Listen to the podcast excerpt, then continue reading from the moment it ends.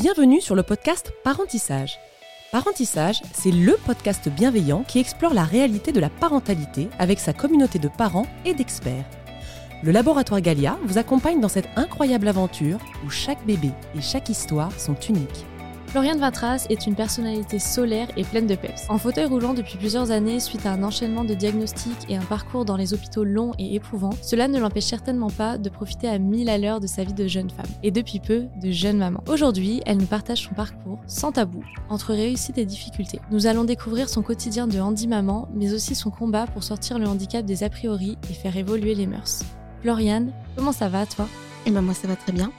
Merci. Est-ce que tu peux te présenter en quelques mots ? Donc Floriane, euh, je suis lyonnaise. J'ai un parcours dans la communication, donc je travaille dans la communication et l'influence. Et notamment, j'ai un compte Instagram euh, qui a explosé ces derniers temps, où je parle en tout cas de, déjà du handicap en général, tout ce qui est possible de faire, euh, sans tabou. Et plus récemment de l'handi-maternité et de l'handi-parentalité, parce que je trouve que c'est un sujet dont on parle très peu encore, où il est important de dra- dédramatiser euh, ce, ce sujet-là, et euh, pour faire avancer aussi les choses. C'est vrai qu'on on avait vu, nous, ton profil sur les réseaux sociaux, on avait remarqué que tu avais quand même une sacrée communauté et que c'était sur des sujets qu'on voit pas tout le temps. Donc, on a trouvé ça hyper cool que tu puisses amener ce sujet-là sur le podcast.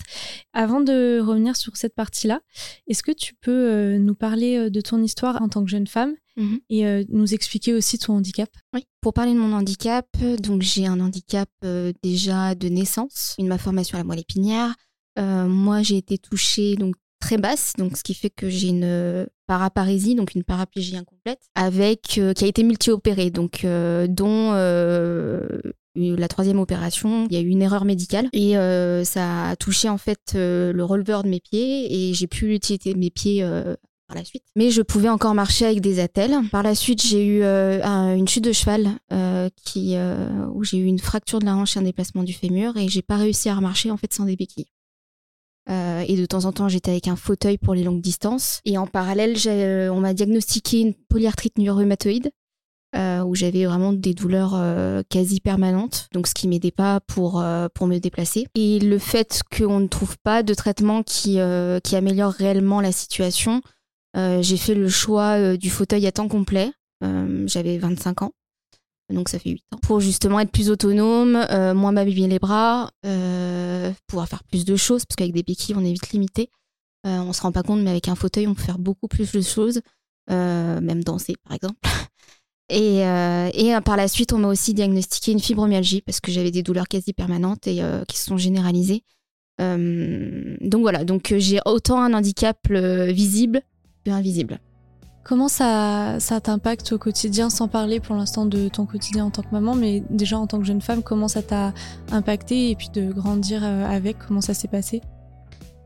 euh, Alors, c'est vrai que à l'époque, le handicap, on le voyait aussi différemment, euh, notamment le handicap invisible avec les douleurs chroniques.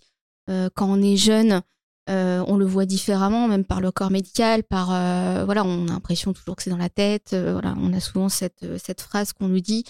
Où euh, voilà, ça a été, c'était à l'époque, on n'avait pas trop de spécialité dans ce domaine-là, donc euh, c'est vrai que euh, ça commençait à peine. Euh, donc euh, j'ai vécu quand même des périodes assez euh, difficiles où euh, j'avais l'impression de pas être crue. Euh, que bah, le handicap physique aussi pouvait faire peur, euh, autant à l'école que dans le domaine professionnel. Euh, donc j'ai un peu essuyé les plâtres, on va dire. Euh, c'est vrai que c'était une époque où, euh, quand on avait un handicap, euh, on essuyait un peu les plâtres, euh, autant à l'école euh, que dans le monde professionnel ou euh, même avec les amis, et cetera. Et en fait, euh, je vois clairement, en tout cas, que c'est grâce aux réseaux sociaux, grâce euh, euh, à, voilà, aux nouvelles technologies que, que le handicap, on le dédramatise. Euh, on en parle beaucoup plus. De toute façon, plus on en parle, plus on voit les per- des personnes en fauteuil euh, ou avec un handicap invisible, euh, plus on dédramatise le sujet. Euh, donc, euh, c'est sûr que je vois clairement la différence, euh, là, ces cinq dernières années, par exemple, qu'il y a dix à quinze ans. Donc, ça aide, en tout cas, déjà pour trouver un emploi, parce qu'il y a le sujet de l'inclusion, le sujet de l'handicap. Voilà, c'est, c'est quand même beaucoup plus intégré dans les entreprises maintenant. Et puis, il euh, y a une bonne communauté aussi qui se crée dans, dans le domaine du handicap, autant visible qu'invisible d'ailleurs. Beaucoup plus invisible depuis euh, là, cette année, deux trois ans même. euh, pour justement se soutenir, euh, parler de tous les sujets euh, et, euh, et dédramatiser le sujet et, que, et faire connaître au plus grand nombre nos, nos difficultés en tout cas et ce qu'on peut faire aussi. Et j'ai l'impression aussi que tu avais fait pas mal d'interventions. Toi, euh, je t'ai vu sur des interviews à la, à la télé. Ou est-ce que tu t'es euh, sentie... Euh, est-ce que tu as eu, euh, après, des échos un peu de personnes qui avaient vu tes interventions euh, comment tu trouves que ça a évolué, en fait, euh, de ton côté, quand tu as pris un peu la parole euh, là-dessus? Est-ce que tu as eu des personnes qui t'ont contactée sur les réseaux sociaux pour dire ah, « bah, je me suis sentie concernée, merci, ça fait du bien entendre » Alors, euh, oui, parce que c'est vrai que donc, toutes mes interventions, je les, je les partage autant sur Instagram que LinkedIn. Euh, alors déjà, ça m'a permis aussi de créer un réseau, euh, autant professionnel que d'amis sur les réseaux, euh, même si c'est à distance, mais euh, c'est des bonnes relations quand même que, que je garde euh, au quotidien. Ça m'a permis de trouver un emploi, ça m'a permis euh, d'avoir une visibilité aussi, euh, de parler euh, de mon vécu et, et justement, euh, comme, comme tu l'as dit, euh, c'est vrai de, que ça parle à certaines personnes qui le vivent aussi. Et donc, du coup, d'échanger et, euh, et de permettre aussi à des personnes alors, euh, qui viennent d'avoir un accident, qui n'ont pas forcément un, un handicap de naissance euh, et qui se disent « Ah bah voilà, je, je vais sortir de l'hôpital, je pourrais peut-être trouver un emploi, euh, je pourrais faire du sport, je pourrais voyager, je pourrais... Euh, » et puis plus, plus récemment, peut-être avoir un enfant. » Donc, euh, donc c'est tout ça aussi, c'est pour ça que je véhicule tout ça et que je partage tout ça.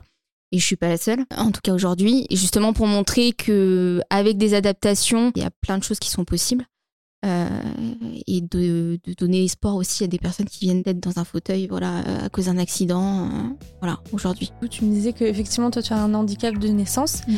Est-ce que par rapport à ça, euh, on pose souvent en fait la question du comment a été le désir de parentalité? En étant plus jeune, de base, tu avais ton handicap. Est-ce que tout de suite, ça a alterné ta vision ou pas du tout, ou c'était différent? Comment te, tu l'as vu euh, plus jeune? Quand vraiment, tu étais euh, adolescente, je dirais, ou en tout cas, tes premiers euh, questionnements là-dessus sur euh, « je vais être maman plus tard », comment ça s'est passé? Alors moi, euh, c'est vrai que les médecins m'ont toujours dit que je pouvais avoir un enfant. Donc la question euh, ne se posait pas, en fait, pour moi. Euh, si j'avais envie, en tout cas, je, un jour, je pourrais avoir un enfant. Euh, alors je me posais pas toutes les questions logistiques, euh, toutes les questions de d'accompagnement de grossesse, et cetera. C'est vrai que puis moi je me disais à l'époque, je je savais pas que je serais dans un fauteuil à temps complet aujourd'hui, donc euh, je me suis pas posé les mêmes questions que ce que je me pose, je me les suis posées là il euh, y a il y a un an avant d'être enceinte. Et euh, donc en tout cas moi pour moi j'étais rassurée sur ce sujet-là. Donc euh, donc c'est vrai que et ça pouvait se faire naturellement, donc euh, je n'avais pas de besoin de passer par la P M A, par exemple, pour, euh, pour tomber enceinte. Quand, quand, par exemple, tu en as parlé avec ton conjoint, euh, comment ça s'est fait? Est-ce que c'était naturel ou euh... Oui, c'est naturel. C'est vrai qu'il m'a posé la question si je pouvais avoir des enfants, euh, si c'était un souhait. Euh, et je lui ai dit que pour moi, de mon côté, normalement, il n'y avait aucun problème. Euh, pas besoin de passer par des protocoles de P M A, et cetera. Donc, euh, exception, après, on a tout le monde, euh, on peut passer par des problèmes euh, hormonaux, et cetera. Donc, euh, Voilà, euh, sauf exception, mais en tout cas, euh, pour moi, euh, logiquement, il n'y avait pas de souci de ce côté-là. Et à partir de quel moment vous avez commencé à envisager sérieusement de, d'avoir un enfant? Au bout de euh, un peu plus de deux ans de relation. Oui, c'est ça, un peu plus de deux ans de relation. Et j'ai mis à peu près euh, neuf mois à tomber enceinte, à peu près, après l'arrêt de la pilule. Donc, euh, enfin voilà, ça s'est fait naturellement en tout cas. Comment ça s'est passé quand, quand tu as appris que tu étais enceinte? Est-ce que c'était une surprise du coup ou... Alors j'avais des, des doutes depuis une semaine, j'avais pas mal de symptômes euh, nouveaux euh, que je n'avais jamais, même en ayant mes règles ou tout ça, donc euh, un peu de nausée, et cetera. Et donc j'avais des gros doutes. Et puis après ça s'est confirmé au retard de, de, de règles euh, où j'ai fait tout de suite un test. Moi, en général, j'ai pas trop de décalage. Donc, euh, oh. donc du coup, c'est pour ça que ça m'a interpellée. Et c'était, en fait, mon compagnon était au courant que je faisais euh, un test. Donc, en fait, il était au courant euh, de suite. Euh, donc, ça a été une grande joie pour tous les deux. Mais en tout cas, il était au courant euh, de suite, en fait. C'était pas une surprise. Je lui ai pas fait de surprise ou des choses comme ça. Oui. Ça s'est fait, euh, voilà. Est-ce que tu te rappelles, euh, je sais pas, d'une phrase, d'un mot, d'une émotion qui t'a traversé en premier quand t'as vu que c'était positif? En plus, c'était le jour de mon anniversaire. Ah bah, bah parfait. Donc, euh, donc du coup, voilà. Euh, donc, c'était un beau cadeau. Mais en fait, le, le premier, j'avais deux tests dans la boîte. Euh, j'en ai fait un le premier jour. Euh, et pour être sûre, j'en ai fait un le deuxième jour. euh, parce que ça a été tellement immédiat que du coup euh, les, les bars, que, que du coup je me suis dit, euh, ça fait je vais le refaire, je me suis dit ça se trouve il y a un bug, euh, enfin je sais pas. Donc, euh, donc du coup, euh, c'était, euh, je, je l'ai, j'ai refait deux fois le texte. Et puis après, bah, je l'ai annoncé à la famille euh, qui ont été, enfin euh, ça a été une grande joie aussi, donc, euh, donc voilà. Mm. Et est-ce que ton, ton conjoint aussi a eu un doute ou lui, il était certain tout de suite, il s'est dit non, c'est bon, c'est sûr, euh, ça y est, on va être parents. Bah, au début, il m'a dit non, c'est pas vrai et tout, c'est pas vrai et tout. Mais après, il a tout de suite réalisé. Euh, ouais. Bon, on met quand même euh, bien vingt-quatre heures à réaliser quand même. Ouais, de, on va pour être parents et que voilà, ouais, pour redescendre un peu. Et puis, euh, même si on m'a toujours dit que je pouvais avoir un enfant, le handicap fait qu'on a toujours peut-être cette petite interrogation que ce soit vraiment possible, en fait. Et, euh, et en fait, je l'ai toujours dit, je me dis, euh, euh, mon corps, il m'a beaucoup fait mal. Et je me dis, pour une fois, il fait quelque chose de bien. Voilà. Donc, tu t'es sentie reconnaissante envers ton corps euh, mmh. à ce moment-là, ouais. Mmh. Est-ce que tu as des personnes qui ont eu des craintes un peu euh, sur le fait que tu sois peut-être pas accompagnée de la bonne façon par euh, le, le corps médical ou euh, tous les tiers possibles euh, sur ta grossesse ? Alors, euh, non, m'a jamais posé ces questions-là ou en tout cas ces peurs-là. Parce que c'était tellement une joie qu'au final... Ça prend le dessus. Euh, ça prend le dessus. Euh, c'est sûr qu'après, on se pose plutôt ces questions après, euh, une semaine après, par exemple. Ou du coup, comme là, on a bien les pieds sur terre maintenant, on sait euh, voilà, qu'il y a une grossesse et que euh, bah, il va falloir trouver tous les suivis pour, et pour que ça se passe au mieux. Moi, ça va parce que... Alors, je suis suivie quand même par un centre de rééducation qui m'avait toujours conseillé tel ou tel hôpital... Euh, pour la maternité si j'avais besoin. J'ai, j'avais une gynéco qui euh, m'avait conseillé aussi euh, tel hôpital pour... Euh, moi, c'est plutôt de niveau trois de toute façon, ou de niveau deux pour de l'accompagnement. Euh, donc, c'était forcément la Croix-Rousse euh, ou la H F M E. Donc, je savais à peu près euh, vers qui me tourner et qui demander euh, pour être suivie. En fait, euh, moi, j'ai, j'ai pas attendu du tout euh, les trois mois ou deux mois de, de, de grossesse. Je me suis tout de suite inscrite euh, à la Croix-Rousse. Par rapport à mes antécédents, euh, ils m'ont tout de suite dit oui, en fait. J'ai pas, j'ai pas attendu très longtemps. Et, euh, et donc voilà, donc du coup, de ce côté-là, j'ai quand même été bien suivie. Est-ce que tu peux nous faire, euh, du coup, rapidement, ou comme tu le sens, un... est-ce que tu peux nous faire un résumé, justement, de ta première grossesse, en nous disant euh, quelles ont été peut-être les surprises, les bonnes ou les mauvaises, parce mmh. qu'il y a peut-être des deux, et surtout les moments les plus marquants pour toi, de ces neuf mmh. mois ? Bah, déjà, la bonne surprise, c'est l'annonce de la grossesse, quand même, c'est... Euh... la découverte, puis euh, aussi la joie de l'entourage, parce que on, moi je sais très bien que de ce côté-là j'ai pas de problème, je sais que je vais être accompagnée et, euh, et soutenue, donc euh, j'ai des parents qui sont très présents, euh, un frère, enfin voilà, et puis voilà j'ai mon compagnon aussi, donc donc il y a pas de souci de ce côté-là, pour le coup ça j'étais vraiment rassurée, donc il euh, y a pas de problème. La grosse surprise euh, du début de grossesse, ça a été euh, l'annonce euh, d'une grossesse euh, jumelaire, donc euh, je devais avoir des jumeaux. C'est pour ça qu'en fait la Croix-Rousse aussi m'a rapidement prise en charge, parce que le suivi était différent. Et c'est là où j'ai commencé à me poser beaucoup de questions, euh, où je me suis beaucoup renseignée, c'est est-ce que mon corps allait tenir euh, parce que c'est vrai qu'une grossesse normale, déjà quand on est en fauteuil roulant, c'est quand même particulier, il faut être bien suivi. Euh, se remettre physiquement aussi, c'est différent. Euh, mais avec deux, est-ce que c'est en- encore plus compliqué ou pas ? Euh, est-ce que logistiquement ça allait être possible ? Voilà, j'avais plein de questions. Donc euh, j'ai été, euh, je me suis renseignée auprès des médecins qui me suivent et ils m'ont dit que forcément physiquement j'allais avoir plus de difficultés à m'en remettre. Ça allait beaucoup plus tirer au niveau du dos, j'allais prendre plus de poids forcément, et peut-être changer de fauteuil, je sais pas, euh, voilà, plein de choses comme ça. Euh, et surtout que oui là, physiquement ça allait être compliqué, plus de risque de prématurité forcément. Euh, qu'avec une grossesse euh, avec euh, un seul embryon. Déjà, en fait, normalement, quand on est en fauteuil, on a un risque de prématurité un peu plus important de par les secousses du fauteuil. Donc euh, voilà, ça allait être un, deux fois plus important. Donc je me suis renseignée et en fait, jusqu'à euh, comprendre que ça allait être plus compliqué, donc j'ai fait le choix euh, de la réduction embryonnaire, donc qui est euh, un, une interruption de grossesse partielle au final.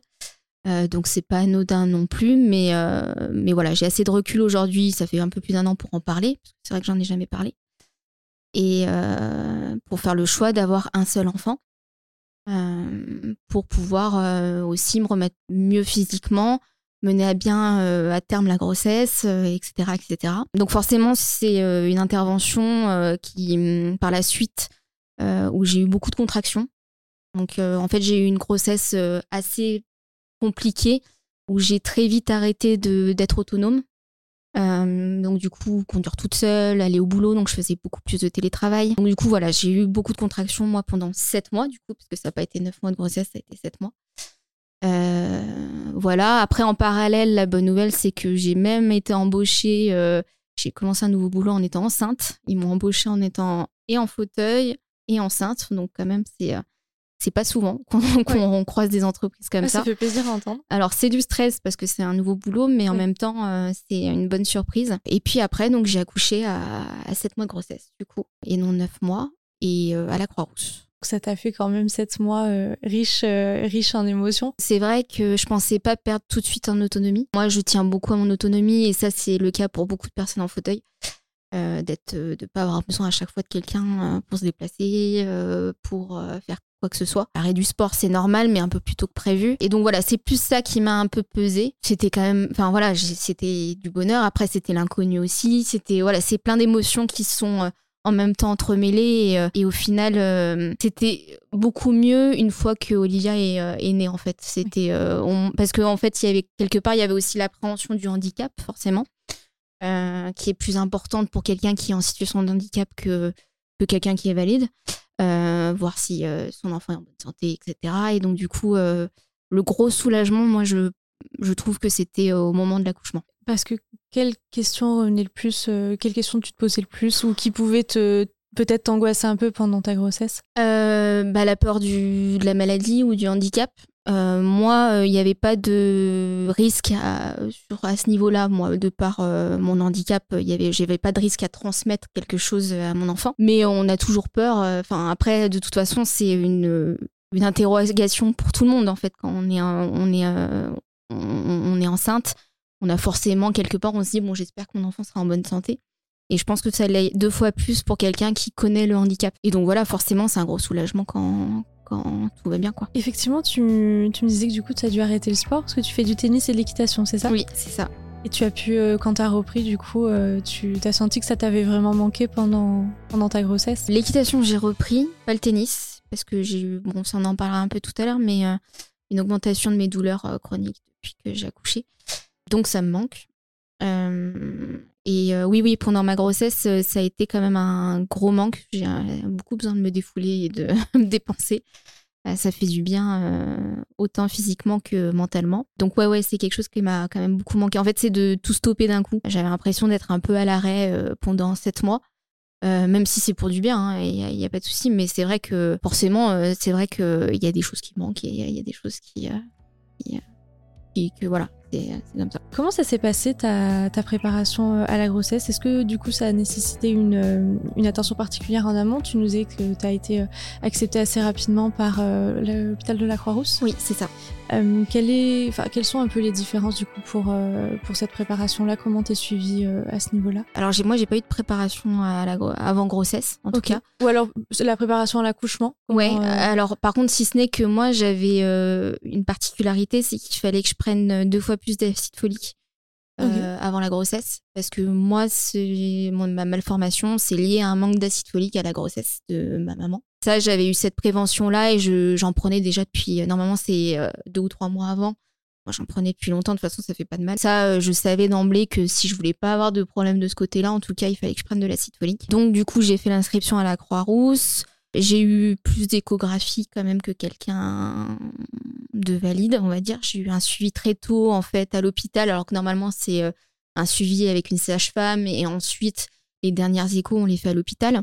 Ce qui n'a pas été le cas pour moi, surtout à la suite de la réduction embryonnaire. J'avais une, une échographie toutes les trois semaines à peu près. Et puis euh, sinon, euh, j'avais... Euh, alors la particularité du, de l'hôpital de la Croix-Rousse, c'est qu'ils ont deux chambres adaptées, complètement adaptées, avec du matériel.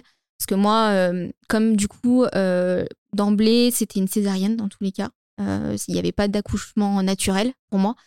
Parce qu'une... Euh, Une péridurale, en fait, euh, pourrait aggraver, en fait, ma, ma situation. Comme, en fait, il pique à l'endroit où je suis touchée. Euh, ça serait dangereux dans mon cas. Donc, euh, une césarienne a été euh, programmée obligatoirement. Sous anesthésie générale, pour le coup. Donc là, il n'y avait pas de surprise à ce niveau-là. Tout était programmé. Et euh, donc, je pouvais savoir dans quelle chambre j'allais être. J'avais déjà fait une visite de la chambre qui était adaptée, avec du matériel de puériculture adapté, pour pouvoir m'occuper de mon enfant en autonomie, en fait. C'était le but de ce protocole-là. Moi, je savais d'emblée que j'allais être hospitalisée euh, plus longtemps que quelqu'un qui a eu une césarienne euh, et qui est valide. C'est environ euh, six à huit jours euh, de, d'hospitalisation pour pouvoir euh, m'occuper de mon enfant, prendre confiance, et cetera. Euh, voilà. C'était un peu... Enfin, en tout cas, de manière plus poussée que quelqu'un qui est valide. Ok. Et on parle beaucoup de, de ton handicap visible, mais comment, tout à l'heure, tu nous parlais de la fibromyalgie. Comment ça a impacté ta grossesse ? Est-ce que ça a changé quelque chose ou est-ce que pas plus que ça ou... Quel impact ça a eu ? Alors, la particularité bah, quand on est enceinte, c'est qu'on n'a pas le droit de prendre n'importe quel médicament, en tout cas. Mis à part du paracétamol et puis euh, Spasfon et tout ça. Euh, le reste, c'est soit sous avis médecin, soit on n'en prend pas du tout. Euh, moi, c'est vrai que je prends des traitements euh, et des antidouleurs assez lourds et euh, souvent euh, proscrits quand on est enceinte. Donc, c'est ça qui a, un petit peu, euh, qui a été un peu compliqué parce que j'ai eu une euh, recrudescence de mes douleurs euh, à partir du, du deuxième trimestre.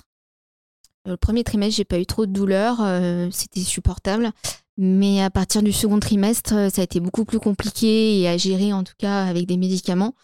Euh, en gros, j'ai serré les dents euh, pendant, jusqu'à la fin de la grossesse. Voilà, donc euh, c'est vrai que j'ai eu une recrudescence de ma fibromyalgie et de ma polyarthrite à, à ce moment-là. Du coup, voilà, mais euh, en même temps, euh, je pouvais rien faire. Donc, mis à part me reposer et puis serrer les dents, euh, il a fallu euh, voilà, attendre.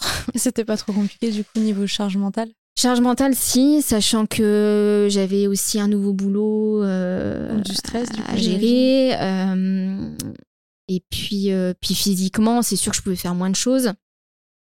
Donc, euh, donc si, si, c'est de la charge mentale, ça c'est sûr. Après, euh, la charge mentale, euh, j'ai l'habitude, on va dire que je l'ai un peu au quotidien, euh, que ce soit euh, par rapport aux douleurs, mais aussi au, euh, par rapport au handicap physique. Euh, donc... Euh, Même s'il y a des fois, euh, s'il y a, il y a un surplus de charge mentale et on n'arrive plus à encaisser, mais, mais voilà, on, j'ai l'habitude de gérer, de gérer ça, quoi. Quel rôle, euh, du coup, a joué ton conjoint et ton entourage, justement en soutien, que ce soit charge mentale ou juste de t'aider euh, tout simplement quand tu étais fatiguée euh, physiquement ? Quel rôle euh, a joué, du coup, ton entourage pendant ta grossesse ? Qu'est-ce que tu en retiens ? Alors, un rôle euh, de soutien moral, déjà. euh... Et, euh, et puis, ils étaient toujours là en termes de logistique, entre guillemets, c'est-à-dire euh, m'amener au rendez-vous. Euh, euh, voilà, euh, si j'avais besoin de la voiture, m'amener quelque part. Euh, j'avais mes amis aussi, moralement, qui étaient présents. Euh, j'ai pas été euh, seule de ce côté-là, en tout cas. Et euh, donc, euh, non, non, je, je, en tout cas, ils ont eu un grand rôle à jouer, ça c'est sûr. On va parler du jour J, du coup. Mmh. Comment, euh, comment ça s'est passé, euh, ton accouchement ? Quel souvenir euh, tu en gardes ? Si tu as une anecdote ou quelque chose qui t'a marqué ? Alors, ça a été particulier parce que pendant cinq jours, je ne savais pas quand est-ce que j'allais réellement accoucher. Parce que, alors moi, j'ai percé la poche des os, donc euh, un mercredi. Ça faisait deux jours que j'étais en congé euh, maternité pathologique. Donc euh, là, j'étais en arrêt, je ne bossais plus. Et en fait, euh, moi, j'ai tellement l'habitude de la douleur, et même au niveau du ventre, hein, parce que j'ai aussi le syndrome du côlon irritable. Donc j'ai l'habitude d'avoir des contractions dans l'abdomen, on va dire. Et euh, que, qu'en fait, j'avais des contractions depuis le matin, mais vraiment très fortes, presque aussi dans le dos. Que je me suis dit, bon, bah, je vais m'allonger, ça va passer, euh, voilà, j'ai, j'ai laissé couler, on va dire. Et euh, parce que j'ai l'habitude de la douleur, en fait. Donc, des fois, c'est, c'est un peu traître, parce qu'en en fait, on ne sait pas euh, euh, quand, euh, quand est-ce qu'il faut agir euh, réellement. Et, euh, et c'est au moment où, euh, bah, euh, voilà, j'ai la, la, le liquide qui est sorti, je me suis posé la question, j'ai appelé ma sage-femme, je me dis, bon, est-ce que j'y vais, j'y vais pas ? Ah bah si, si, je vous conseille d'y aller. Euh, enfin, moi, j'étais capable d'attendre encore un peu parce que j'étais vraiment pas sûre. Enfin, je me suis dit, c'est pas possible. Et, euh, et elle m'a dit, euh, non, non, au cas où vous fassiez... Enfin, faut pas que vous fassiez une infection, on sait jamais, faut aller faire vérifier. Donc, je suis allée aux urgences. Euh, et c'est là qu'ils m'ont dit, euh, ah bah non, mais on va tout faire pour vous accoucher, pas ce soir, hein, parce que vous êtes à trente-deux semaines, On va, il fallait faire les injections de corticoïdes pour euh, faire les poumons, être sûr que tout allait bien de ce côté-là. Donc, euh, il fallait encore tenir au moins quarante-huit heures. Donc, euh, donc j'ai eu tout ce qu'il fallait pour pas accoucher et arrêter les, les contractions. Euh, donc, j'ai été hospitalisée, euh, alitement. Et, euh, mais j'avais énormément de contractions. Euh, alors, ça s'était un peu arrêté les premières vingt-quatre heures. Et, euh, et je recommençais à avoir des contractions le, le vendredi. Et j'avais tellement de contractions, parce qu'ils vérifiaient avec le monito et tout ça, qu'ils euh, m'ont dit bah, « on peut pas vous laisser comme ça, on sait que votre fille, elle peut tenir encore. » Même en étant allaitée, il n'y avait pas de souci de, pour elle, en tout cas. Mais moi, en fait, mon corps, euh, il n'en pouvait plus, quoi.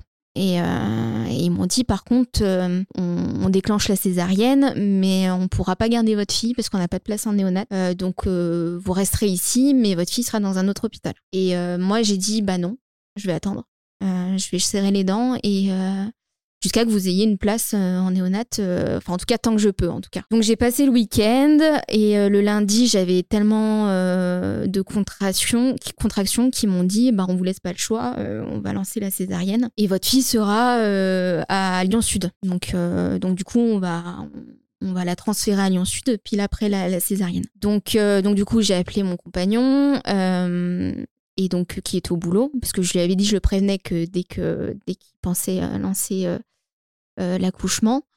Et euh, donc, il arrivait tout de suite. Euh, et, euh, et donc, du coup, le, l'opération s'est faite l'après-midi. Euh, et euh, moi, le temps de me réveiller, parce que c'était une anesthésie générale, donc j'ai mis un peu de temps à me réveiller. Donc, lui, il l'a vu avant moi. Euh, je l'ai vu bah, dans sa couveuse, prête à être transférée. Je l'ai vu euh, une minute. À tout casser. Ah oui, c'est vrai, ouais. C'est peu. Ouais, donc on eu... va pas dire que c'était un accouchement très, euh, on va comme dire très joyeux, comme je l'attendais. On va dire, tu je l'ai pas, pas du tout eu dans les bras, je l'ai pas, j'ai pas, j'ai pas eu de peau à peau, j'ai pas eu tout ça en fait. Elle allait bien. Ça c'était mon soulagement, j'en ai pleuré. Euh, c'était la chose que je voulais, c'était euh, savoir que tout allait bien, qu'elle, arri- qu'elle respirait, enfin euh, voilà. Mais elle était en couveuse et que du coup prête à être transférée à Lyon-Sud, donc je l'ai vue vraiment à distance. Euh, euh, donc voilà, donc ça a été quand même particulièrement éprouvant. Et là, c'est là qu'ils m'ont dit que, euh, en fait, il fallait que je sois autonome, euh, c'est-à-dire euh, pouvoir prendre une douche de manière autonome, aller aux toilettes, faire mes transferts, et cetera, euh, pour pouvoir euh, retrouver ma fille à Lyon-Sud, parce que en fait, l'hôpital Lyon-Sud n'avait pas de chambre P M R. Donc, euh, donc voilà, j'ai une kiné qui m'a aidée à, à faire ça euh, de manière autonome, ce que ne fait pas même une personne valide. En voilà, moi, en même pas quarante-huit heures, euh, il, il a fallu que je fasse ma douche toute seule, que je fasse, euh, que j'aille aux toilettes. Euh, bah, par exemple, après une opération, on a une sonde pour justement pas pouvoir sortir du lit, et cetera. Donc là, arriver à enlever tout ça et être autonome complètement. Donc du coup, en fait, j'ai accouché le lundi après-midi et le mercredi matin, j'étais transférée parce que j'avais réussi à faire tout ça en serrant les dents. euh, parce que c'est vrai que ça fait mal une césarienne. Donc j'ai pu retrouver ma fille et, euh, et en fait, le lendemain, elle a été de nouveau transférée à la H F M E dans un autre hôpital parce qu'elle avait des gros soucis de santé euh, intestinaux et qu'ils ne pouvaient pas gérer dans cet hôpital-là. Ils n'avaient pas cette spécialité-là. Et par contre, cet hôpital ne pouvait pas me recevoir parce qu'ils n'avaient pas de chambre euh, P M R. Pas de chambre adaptée en maternité. Donc, euh, donc c'était soit je restais à Lyon-Sud parce que j'avais besoin de soins, euh, de me ménager, et cetera. Parce que suite à une, normalement une césarienne, on, on essaye de pas trop solliciter son ventre. Et en fait, on, on, on se rend pas compte, mais en fauteuil, on sollicite énormément notre ventre quand on, quand on a les abdos en tout cas. Euh, et aussi les soins en termes de pansement, et cetera. Donc c'était soit je restais à Lyon-Sud pour ces soins-là, Euh, mais je voyais pas ma fille, euh, c'était en tout cas beaucoup moins ma fille. Euh, soit je rentrais chez moi avec des soins à domicile, euh, il fallait que je me ménage un maximum et que je faisais les allers-retours euh, en néonat euh, jusqu'à chez moi. Donc moi j'ai forcément choisi la deuxième option. Euh, donc pendant un mois j'ai fait les allers-retours. Alors la première semaine a été très difficile parce que même euh, en voiture euh, au niveau du ventre ça me faisait très mal. Mais euh, mais voilà, j'ai préféré choisir cette option. Euh, bah, j'imaginais pas. Euh, deux trois jours de plus euh, sans voir ma fille, déjà que le début a été compliqué, euh, du coup euh, du coup voilà, donc euh, ouais, ça a été sport.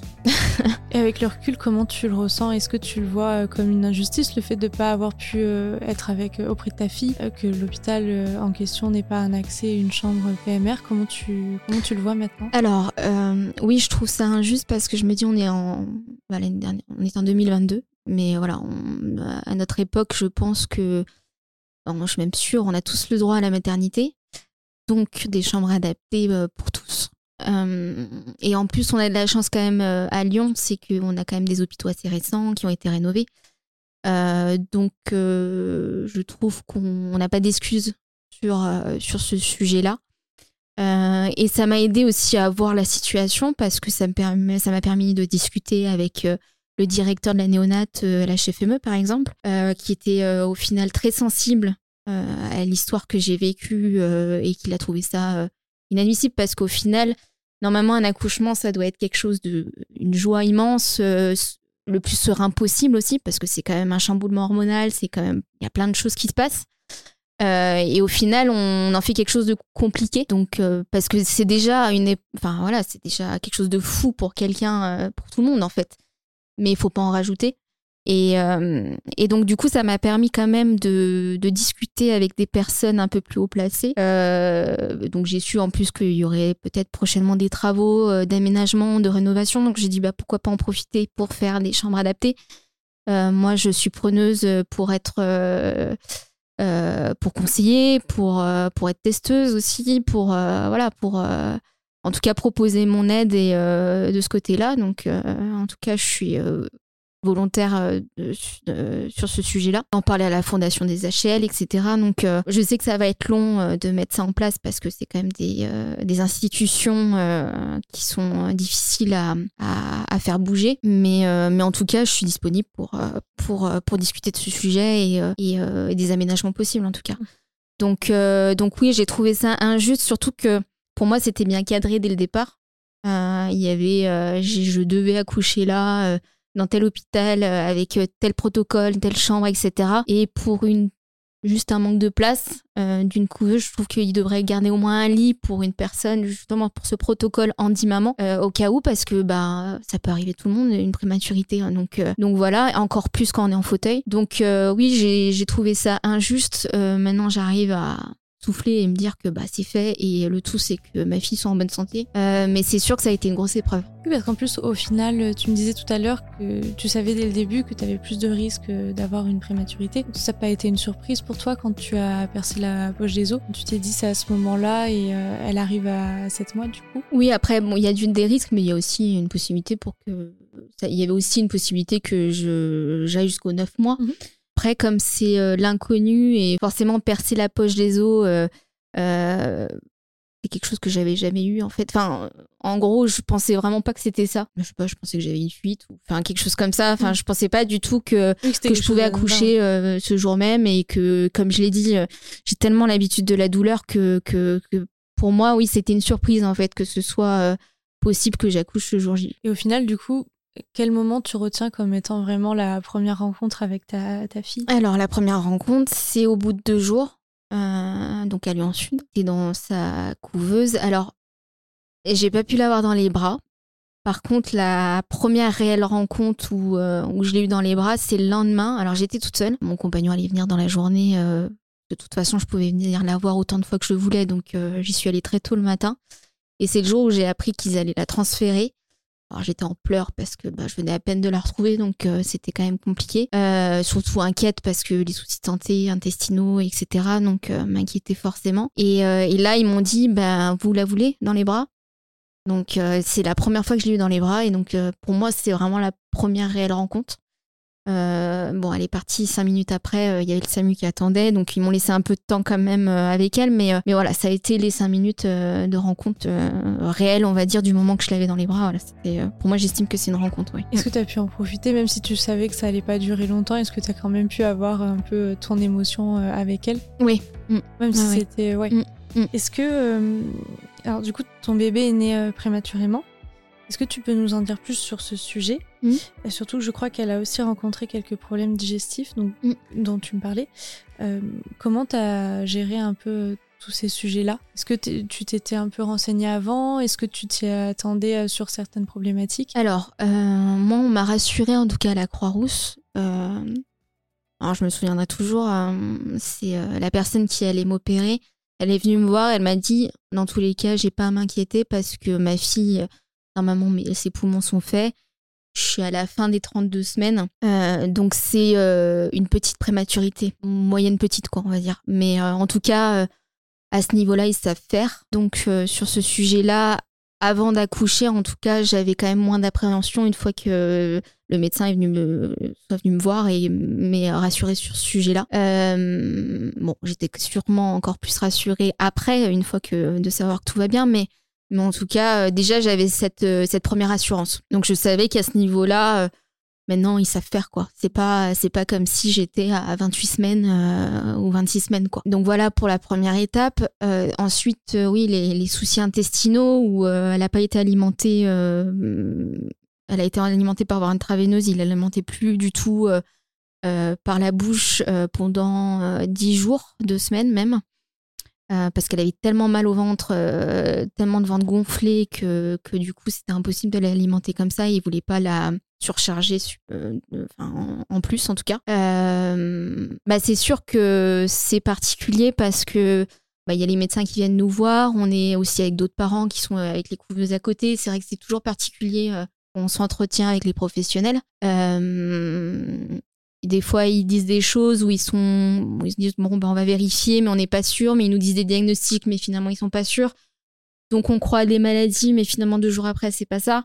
Donc euh, c'est toujours un peu, euh, c'est très particulier et forcément euh, une source de stress. On a été vraiment rassurés, euh, on va dire euh, au bout de deux semaines de néonat, là où euh, ils ont recommencé à, à l'alimenter un peu plus normalement.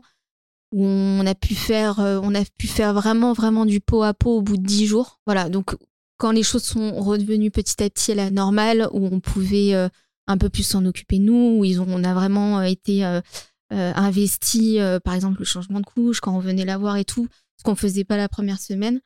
Euh, bah, du coup, petit à petit, ça rassure. Et on se dit, euh, bah voilà, on prend notre rôle de parent petit à petit et que ça ira bien, on va dire.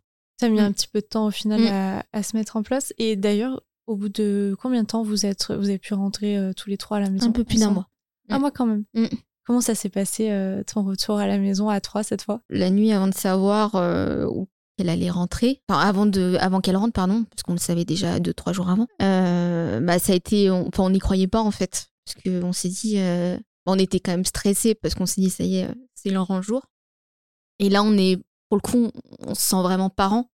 Alors déjà, en néonat, c'est vrai que c'est ça qui est particulier et on nous met tout de suite dans le bain parce que euh, tout le monde nous appelle maman, papa euh, pour vraiment euh, qu'on se sente parents en fait. Okay. Euh, ah maman, faut pas faire comme ça. Ah papa, euh, voilà. Donc c'est, euh, c'est assez particulier mais en même temps, ça nous permet aussi de, de bah, se dire on est parents quoi. Et, euh, mais on met du temps encore à, à réaliser. À, à réaliser. Euh, mais ça nous permet de réaliser parce que en fait, le fait qu'on l'ait pas H vingt-quatre avec nous, en fait, on a du mal à réaliser qu'on est vraiment parents et je pense que ça nous aide aussi. Et euh, mais voilà, encore plus une fois qu'on sait qu'elle va rentrer à la maison. Et, euh, et voilà, après le retour à la maison, c'est, c'est bien passé. Euh, on a pris nos marques euh, petit à petit. Comment a réagi du coup tes proches, ta famille, tes amis euh, Est-ce que euh, comment ça s'est passé même la première rencontre quand ils ont vu Olivia euh, La première rencontre, ça a été en néonat parce qu'on a eu le droit à des visites. Euh, au bout de deux semaines en néonat, donc c'était une demi-heure, une heure de visite euh, euh, des proches. Donc c'était un parrain, enfin c'était les parents. Après il y a eu mon frère, il y a eu les parents à Damien. Euh, donc voilà, c'était ça s'est fait petit à petit parce qu'on n'avait pas droit à trop de monde d'un coup, ce qui est normal. Euh, donc voilà, la, la visite, la première visite en tout cas, la première rencontre s'est faite comme ça. Donc euh, donc voilà après. Euh, C'est sûr qu'on a, on est moins libre de faire quoi que ce soit, donc, euh, donc c'est particulier. Et, euh, et après, une fois à la maison, euh, bah, les parents à Damien sont venus le jour même. Et, euh, et puis mes parents sont à côté, donc euh, ils sont à cinq minutes de chez nous. Donc euh, c'est vrai qu'ils euh, voient beaucoup plus euh, Olivia euh, que, que les parents à Damien, par exemple. Donc euh, ils étaient beaucoup plus souvent là et, euh, et, euh, et prêts à nous aider, en tout cas, s'il y avait besoin. Et justement, est-ce que vous aviez anticipé un peu tous les chamboulements de cette nouvelle vie à trois ou est-ce qu'il y a des choses que tu n'avais pas forcément imaginées? Alors moi, je suis genre à tout cadrer à l'avance. Et j'ai, on a toujours l'impression qu'on a tout cadré, mais au final, euh, pas du tout.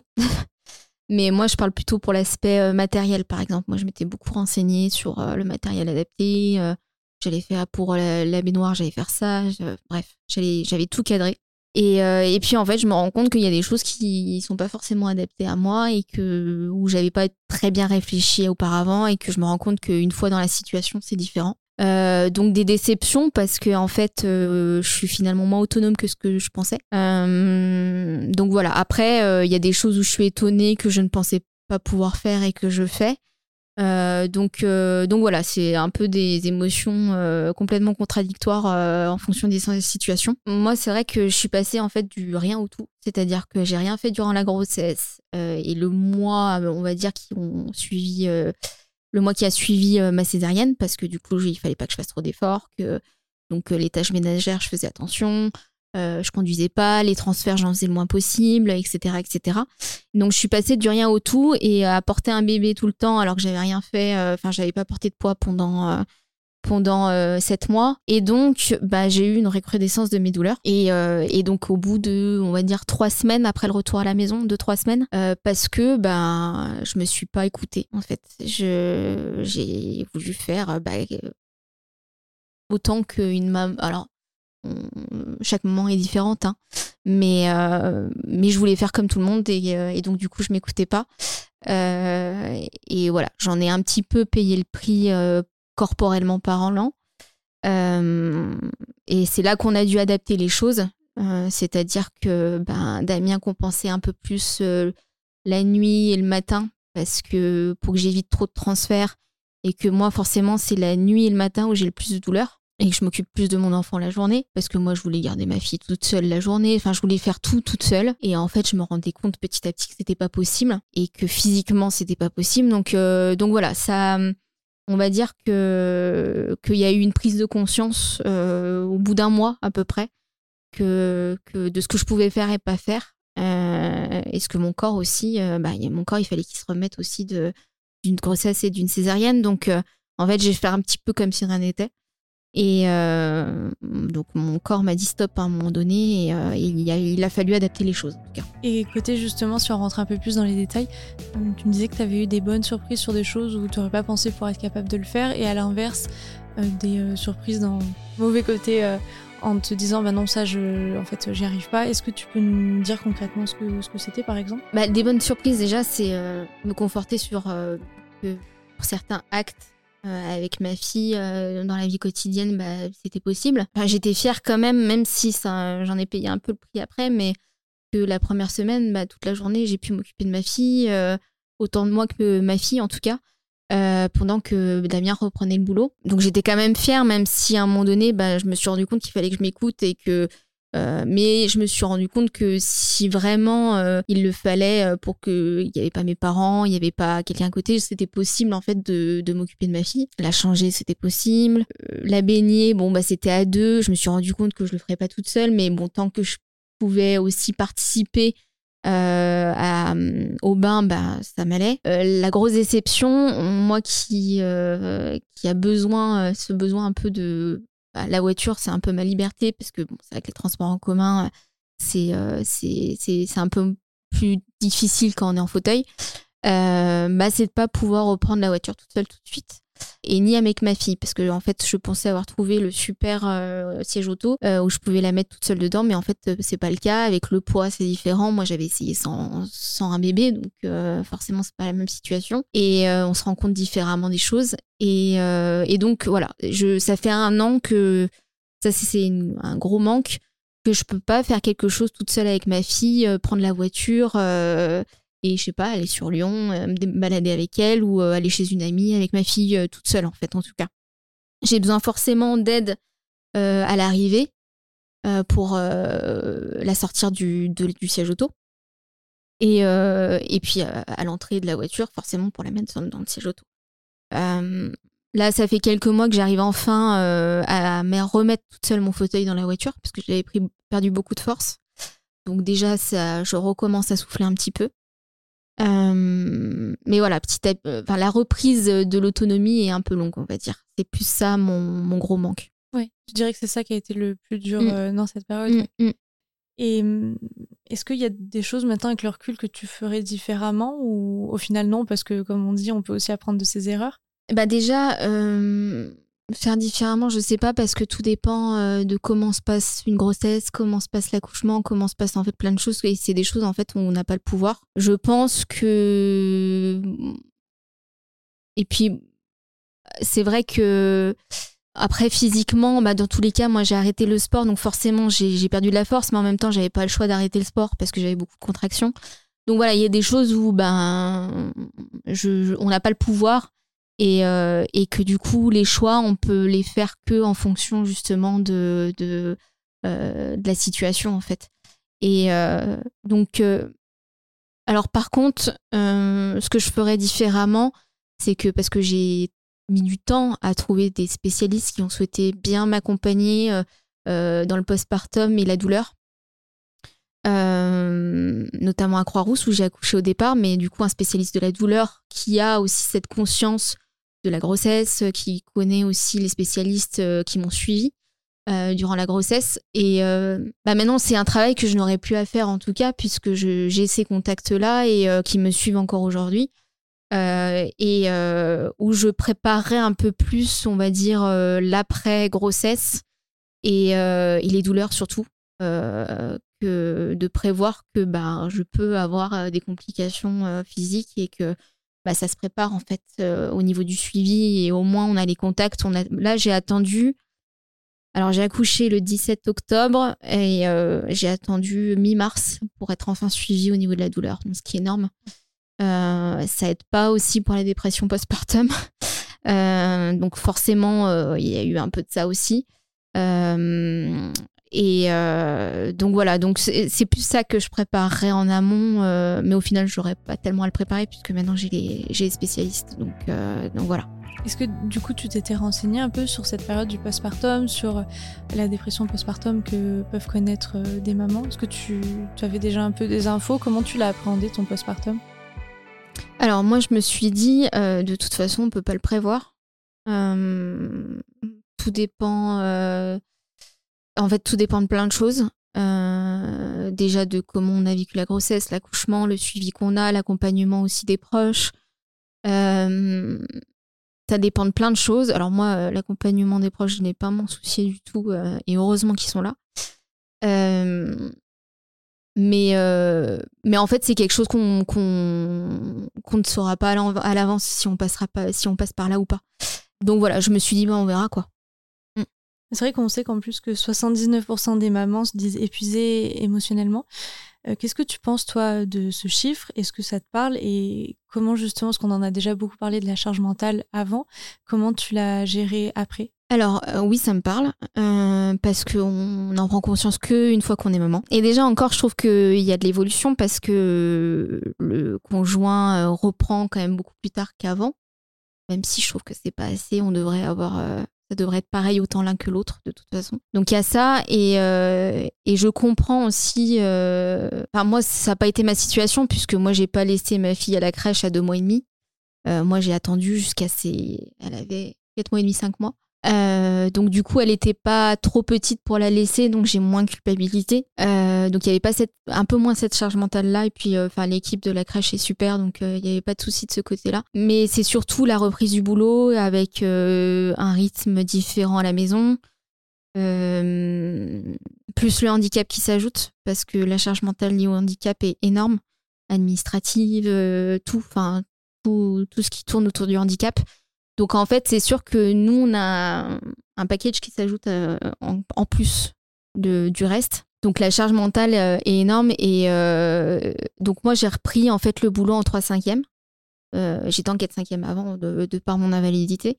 Euh, et pour le moment, je me sens pas du tout de reprendre en quatre cinquièmes euh, pour euh, bah, m'occuper de moi, euh, de mes douleurs, de mon bébé. Euh, Euh, de, de, de me reposer aussi, euh, parce que bah, voilà, on passe pas tous des nuits euh, non plus, euh, elle fait pas encore complètement euh, toutes ses nuits, donc, euh, donc voilà, donc, euh, j'essaye de prendre mon temps. Je, en fait j'ai, j'essaye de me dire en fait, de lâcher prise en tout cas, et que j'ai le droit de prendre mon temps. C'est encore difficile à me dire ça tous les jours euh, parce que voilà, euh, c'est pas rien ce que j'ai fait, et, euh, et euh, que j'ai passé un an quand même euh, intense, et qu'on a, on a le droit d'avoir, de prendre le temps de s'en remettre, quoi. En plus, du coup, ta charge mentale, elle a été aussi beaucoup impactée par, euh, par la, les bouleversements physiques que tu as mmh. pu connaître. Est-ce que tu peux nous en parler un peu plus, du coup, de ces changements physiques ? Donc, changement de physique, c'est plutôt lié à la perte de force. Donc ça, c'est aussi lié à, à la baisse de l'activité sportive aussi durant sept mois. L'augmentation des douleurs, ouais, ouais, je, je passe beaucoup euh, de périodes plus de crises que de périodes euh, stables, on va dire, au niveau de la douleur. Euh, plus des périodes avec des douleurs à six, sept sur dix qu'à trois sur dix, parce que moi, en général, à trois sur dix, c'est une bonne journée. Et euh, parce que moi, au départ, je vis avec la douleur constamment. Euh, mais sauf que là, elle est... Euh, mais c'est une douleur euh, gérable euh, la plupart du temps. Sauf le matin, euh, où j'ai plus de difficultés à me dérouiller. Et, euh, mais là, je passe plus par des périodes de crise, beaucoup plus qu'avant en tout cas, euh, où je suis souvent sous cortisone. Euh, voilà. Et c'est vrai que du coup, j'ai fait le choix de, aussi de ne pas allaiter, euh, parce que euh, j'avais ce souhait aussi de pouvoir reprendre rapidement mes traitements pour être en forme aussi. Euh, pour être en forme pour mon enfant et pour moi-même, quoi. Et on parle du, de ton postpartum, mais c'est vrai qu'on parle aussi euh, moins du postpartum euh, des, euh, des papas. Comment mmh. tu l'as ressenti euh, chez ton conjoint, euh, cette période-là ? Comment euh, vous l'avez traversée à deux ? Alors, euh, donc lui, bah, il a repris son travail deux semaines après l'arrivée d'Olivia. Alors, oui, c'est vrai qu'on parle très peu du postpartum euh, du papa. Euh... Je trouve qu'il a quand même bien géré. Euh, il est euh, après, c'est sûr qu'il y a eu beaucoup d'adaptations par rapport à moi. Euh, donc, il a beaucoup compensé la nuit, euh, beaucoup euh, compensé à certains moments où moi, je ne pouvais même, même pas bouger, tellement j'avais mal. Je ne suis pas sûre de parler de postpartum euh, du papa parce qu'il a, il a quand même bien géré euh, euh, cette, euh, cette phase-là, en fait. Et... Euh, Et euh, même si je pense que ça n'a pas dû être simple pour lui. Qu'est-ce que ça, est-ce que tu dirais qu'il y a des, vraiment des challenges en particulier euh, qui ont marqué un peu cette période-là de son côté ? Du coup, tu me disais s'adapter plutôt par rapport à toi ? Bah, par rapport à, hum, à ma forme physique, par rapport à mes douleurs, euh, au niveau euh, des, euh, des tâches quotidiennes. Euh, au niveau euh, aussi euh, bah, l'alimentation de l'enfant, parce que le nourrisson, euh, au début, c'est toutes les quatre heures, toutes les trois heures. Et euh, bon, après, ça s'espace assez rapidement, mais, euh, mais du coup, la nuit, euh, bah, c'est lui qui se levait un peu plus que moi. Euh, même certaines nuits, c'est lui complètement qui se levait. Euh, parce que souvent, je ne pouvais pas me lever à cause des douleurs. Et, euh, et donc, voilà, donc c'est plus des choses comme ça où il a dû compenser. Euh, forcément aussi, lors des déplacements, bah, c'est lui qui porte plus de choses que moi. Il euh, y a non seulement euh, le fauteuil à mettre dans la voiture, mais il y a aussi la poussette, il y a aussi l'enfant, il y a aussi... Euh, voilà, il y a, y a plein de choses aussi au niveau logistique où bah, c'est différent qu'avant. Et, euh, et un peu plus de charge aussi. Euh, donc petit à petit, euh, bah, il a, il a pris en charge certaines choses qu'il ne faisait pas avant. Si on revient justement juste sur vous deux, parce que bah, à la base il y a aussi vous mmh. euh, en tant que couple, est-ce que tu trouves que ça a eu un, un impact ? Quel changement t'as constaté ? Est-ce que vous arrivez quand même à trouver du temps juste pour vous deux ? Alors on trouve du temps pour nous deux quand Olivia par exemple est en vacances en Savoie chez ses grands-parents. Euh, sinon c'est assez rare où on se retrouve que tous les deux. Euh, j'avoue, euh, on n'a pas encore pris ce temps-là, euh, mais euh, ça viendra. Tu vois, c'est une question d'équilibre, c'est comme tout. Ouais.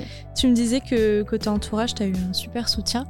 Est-ce que tu as un peu des, des exemples précis à nous montrer qui pourraient aussi pousser, euh, parce qu'on a des jeunes mamans qui nous écoutent, des jeunes papas, mais aussi euh, l'entourage. Mm. Est-ce que tu as un conseil que tu pourrais donner à l'entourage d'une personne euh, qui, euh, qui est enceinte ? Alors l'entourage a beaucoup aidé, euh, alors, a, a aussi... compenser un peu aussi euh, de temps en temps euh, quand bah, ça faisait longtemps que Damien faisait les nuits et que moi j'arrivais plus à les faire, et cetera. Et donc euh, il prenait de temps en temps Olivia euh, la nuit. Euh, en fait Olivia était très rapidement, on va dire au bout d'un un mois, euh, gardée de temps en temps par mes parents euh, pour justement compenser un petit peu de temps en temps et, euh, et nous soulager.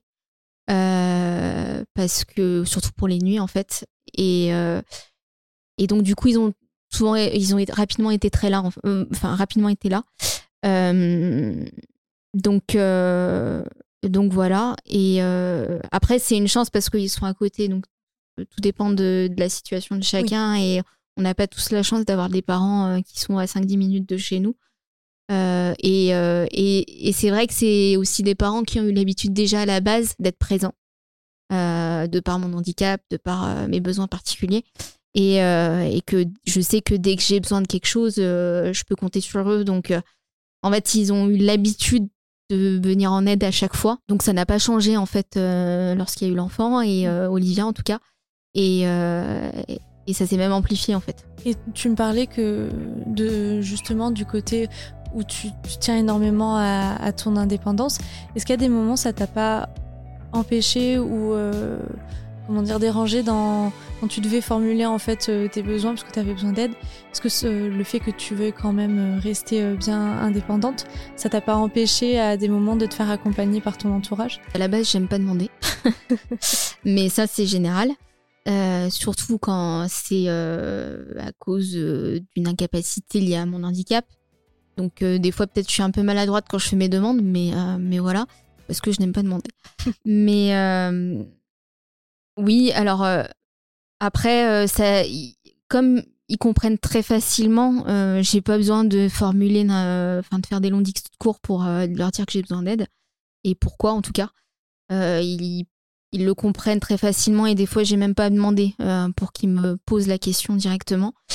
Euh, par contre, euh, oui, il y, y a eu beaucoup, enfin, une longue période où je me suis dit, mais euh, je suis nulle comme maman, quoi. C'est, enfin, euh, parce que je peux pas faire telle ou telle chose, parce que je suis pas autant autonome que ce que je le voulais. Après, il y en a plein des mamans qui se disent ça. Hein. Il y a pas, c'est pas que lié au handicap, mais ça l'amplifie en fait. Le handicap l'amplifie. Et euh, là, je commence, enfin, on va dire, ça fait deux trois mois où je me rends compte que je fais quand même beaucoup de choses avec ma fille, euh, parce qu'elle devient aussi un peu plus autonome. Elle se tient assise, donc c'est plus facile de me déplacer avec.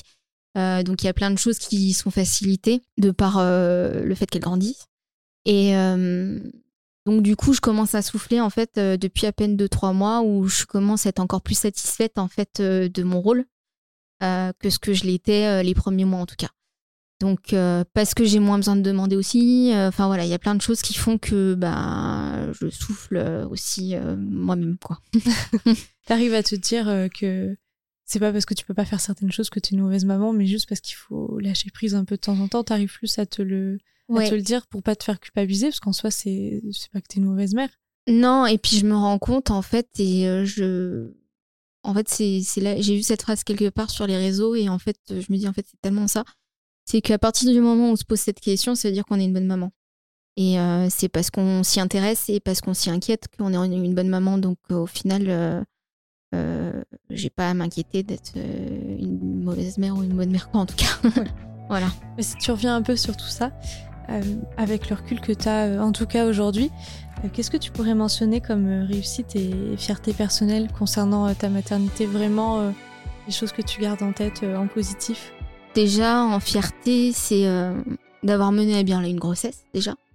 Euh, qui n'a pas été simple, mais en tout cas, même si c'était que sept mois, euh, je les ai euh, réussis et, et euh, j'en ai fait euh, une fille merveilleuse, en tout cas. Donc ça, c'est ma, ma fierté euh, la plus grande, en tout cas. Euh, et puis, euh, et puis, euh, et puis que, qu'ils soient en bonne santé aussi. Ça, ça, c'était particulièrement très important pour moi.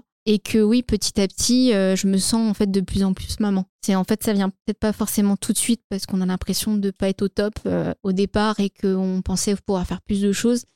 Mais je trouve qu'on se sent maman, mais euh, petit à petit en fait. Et euh, et là, on va dire depuis un mois ou deux, euh, là, je, vraiment, je peux dire que que je suis, enfin voilà, je le sens de plus en plus en tout cas.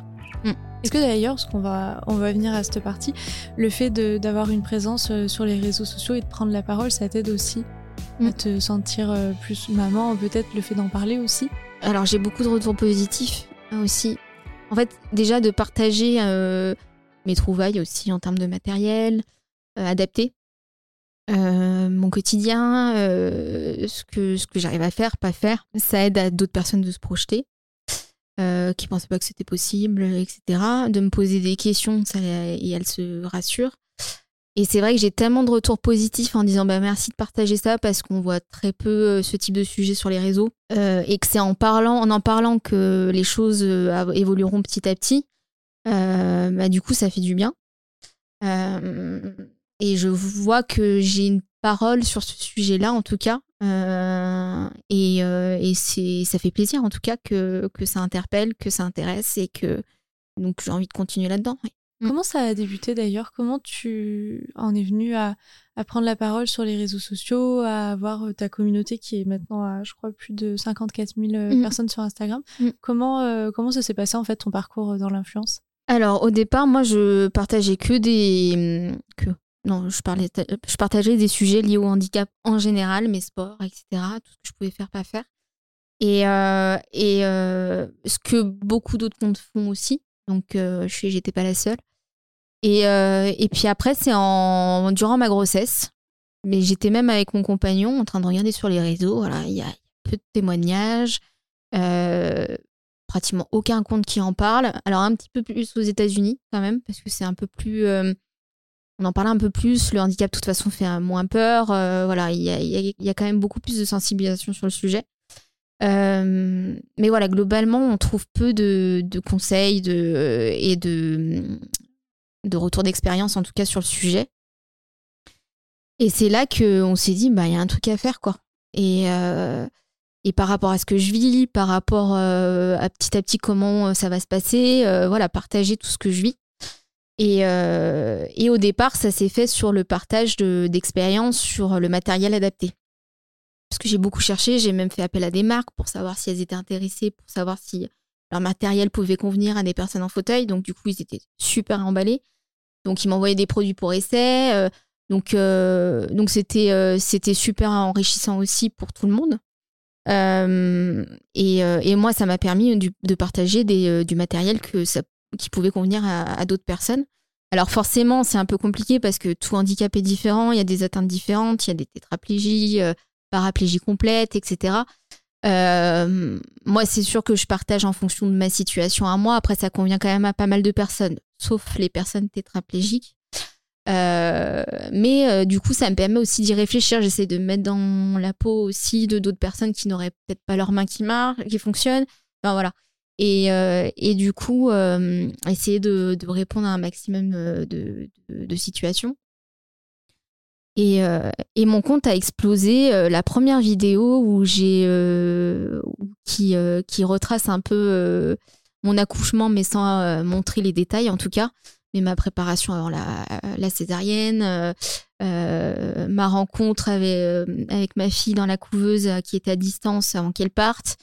Euh, voilà, c'était un flashback de plusieurs choses. Et en fait, ça a fait exploser mon compte euh, d'un coup. Et donc du coup, c'est là que je me suis rendu compte que ça intéressait. Et, euh, et ensuite, ça a explosé quand j'ai commencé à montrer certains matériels euh, où tout le monde euh, m'envoyait des messages en me disant « Ah, tu l'as acheté où ? euh, Est-ce que ça m'irait dans ma situation ?» et cetera et cetera.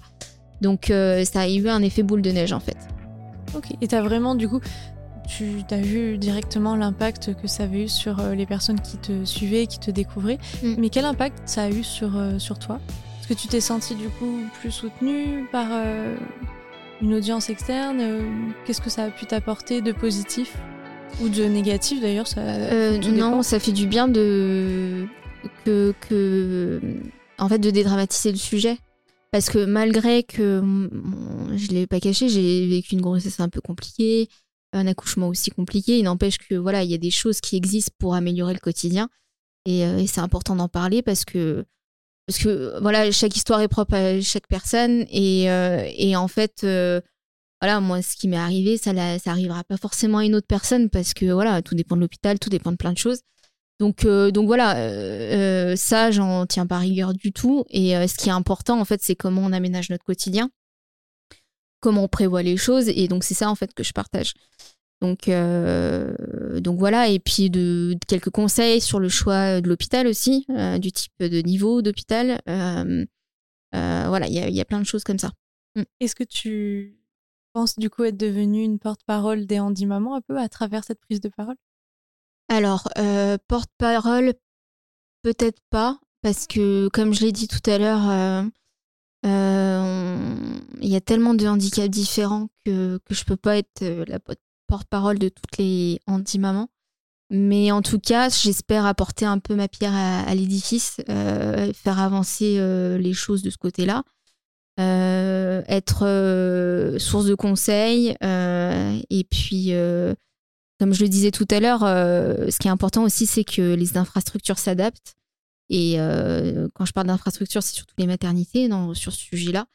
Et, euh, et voilà, donc si je peux aussi on, être euh, consultante peut-être dans, ce, dans les hôpitaux ou euh, voilà, pour l'aménagement des, des maternités, euh, ça serait... Euh, enfin, moi, ça me ferait du bien en tout cas euh, de pouvoir euh, aider de ce côté-là parce que euh, voilà, ce que j'ai vécu, je ne le souhaite pas à une autre maman. Donc, euh, donc voilà. Justement, j'allais venir sur les projets que tu as pour la suite. Quel projet tu as, que ce soit euh, déjà la relation avec ta fille, mm. mais aussi, euh, justement, tu me disais d'apporter ta pierre à l'édifice sur les changements qui peuvent être apportés dans les infrastructures. Alors, dans ma relation avec ma fille, ben, que ça continue, euh, voilà, jusqu'à... Ça continue petit à petit, en tout cas. Euh, donc ça, pour le coup, euh, euh, je me fais pas souci là-dessus. Euh, et puis ensuite, euh, oui, pour, euh, mais ça, après, c'est pas que de mon fait, c'est-à-dire que les infrastructures, ça va, les infrastructures s'adaptent, mais en même temps, il faut qu'elles aient envie, il faut qu'elles y croient. Euh, certes, on est un, une minorité euh, en fauteuil roulant, mais en même temps, on restera encore plus une minorité si les infrastructures ne s'adaptent pas, euh, parce que les gens auront peur euh, de, d'avoir un enfant, et cetera, parce que... Euh, l'infrastructure en question n'est pas adaptée, donc la grossesse, la, le suivi sera plus compliqué. Euh, donc, euh, les gens euh, ne tenteront pas l'expérience. Euh, donc voilà, forcément, on reste une minorité si euh, les gens ne s'adaptent pas. Euh, donc voilà, ce, ce que j'espère, c'est que oui, un jour, euh, mais je pense qu'il faut que je trouve le contact, en tout cas, euh, que la fondation D H L, par exemple, me dise, bah voilà, on va rénover... Euh, telle ou telle maternité, euh, voilà, que pensez-vous de tel ou tel aménagement, est-ce que vous venez venir voir, euh, voilà, quels conseils vous avez à nous apporter, euh, ça, ça me, ça me ferait du bien en tout cas de participer à ça. Et en parlant de conseils, quels conseils tu pourrais donner à, une, à de jeunes mamans qui connaissent comme toi une situation de handicap, ou alors à de futures mamans qui n'osent pas euh, se poser la question en fait de la maternité de par leur situation? Alors, pour euh, les futures euh, mamans en fauteuil, ou en tout cas celles qui ont envie de l'être, euh, c'est que si elles en ont envie, ne pas rester sur un regret et qu'elles tentent, euh, qu'elles tentent l'expérience en tout cas, et que, parce que c'est euh, une belle expérience et une belle rencontre.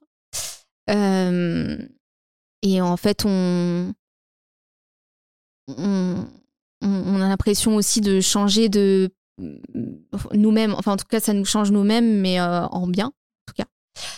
Et, euh, et pour les mamans qui, euh, qui sont en fauteuil roulant, euh, bah voilà, c'est ce que j'ai dit tout à l'heure, c'est qu'elles se sont forcément dit à un moment donné, oh, euh, je suis pas une bonne mère parce que je suis pas autonome avec ma fille, j'arrive pas à faire à telle ou telle chose, mais euh, en fait on se rend compte que si on, on se pose déjà cette question-là, c'est que on est une bonne maman en fait. Donc euh, arriver à lâcher prise et, euh, et se dire que on l'est dans tous les cas. Tu as peut-être du coup euh, fait face à des, à des clichés sur la maternité en fauteuil. Si oui, est-ce qu'il y en a un que tu aimerais vraiment déconstruire là maintenant tout de suite? Alors, un cliché euh, sur l'anti-maternité. Euh, un cliché, mais en même temps, oui, c'est une croyance, c'est euh, que forcément, euh, si tu as un handicap, en tout cas euh, visible, tu fais forcément... Euh, Tu, tu suis forcément une P M A. Tout le monde, euh, enfin, il y en a plein qui étaient étonnés que ça se soit fait naturellement. Euh, alors que voilà, chaque handicap est différent. Euh, on a tous euh, nos. Enfin voilà, on, on, on, on vit même une grossesse différemment. Enfin voilà, y a, y a, et en fait, c'est pas parce qu'on a un handicap moteur qu'on fait forcément euh, un protocole P M A. Euh, tout dépend de l'atteinte, tout dépend de plein de choses en fait. Bah écoute Floriane, je te dis un grand merci pour euh, ton témoignage qui était hyper émouvant et, et très inspirant. Je pense que ça va inspirer beaucoup de mamans, donc merci à toi. Et bah merci à toi aussi. Un grand merci à Floriane pour ce témoignage. N'hésitez pas à laisser un avis sur ce podcast, à nous suivre sur les réseaux sociaux, sur le compte Laboratoire Gallia et rejoindre l'aventure en utilisant le hashtag Parentissage pour nous faire part de vos histoires.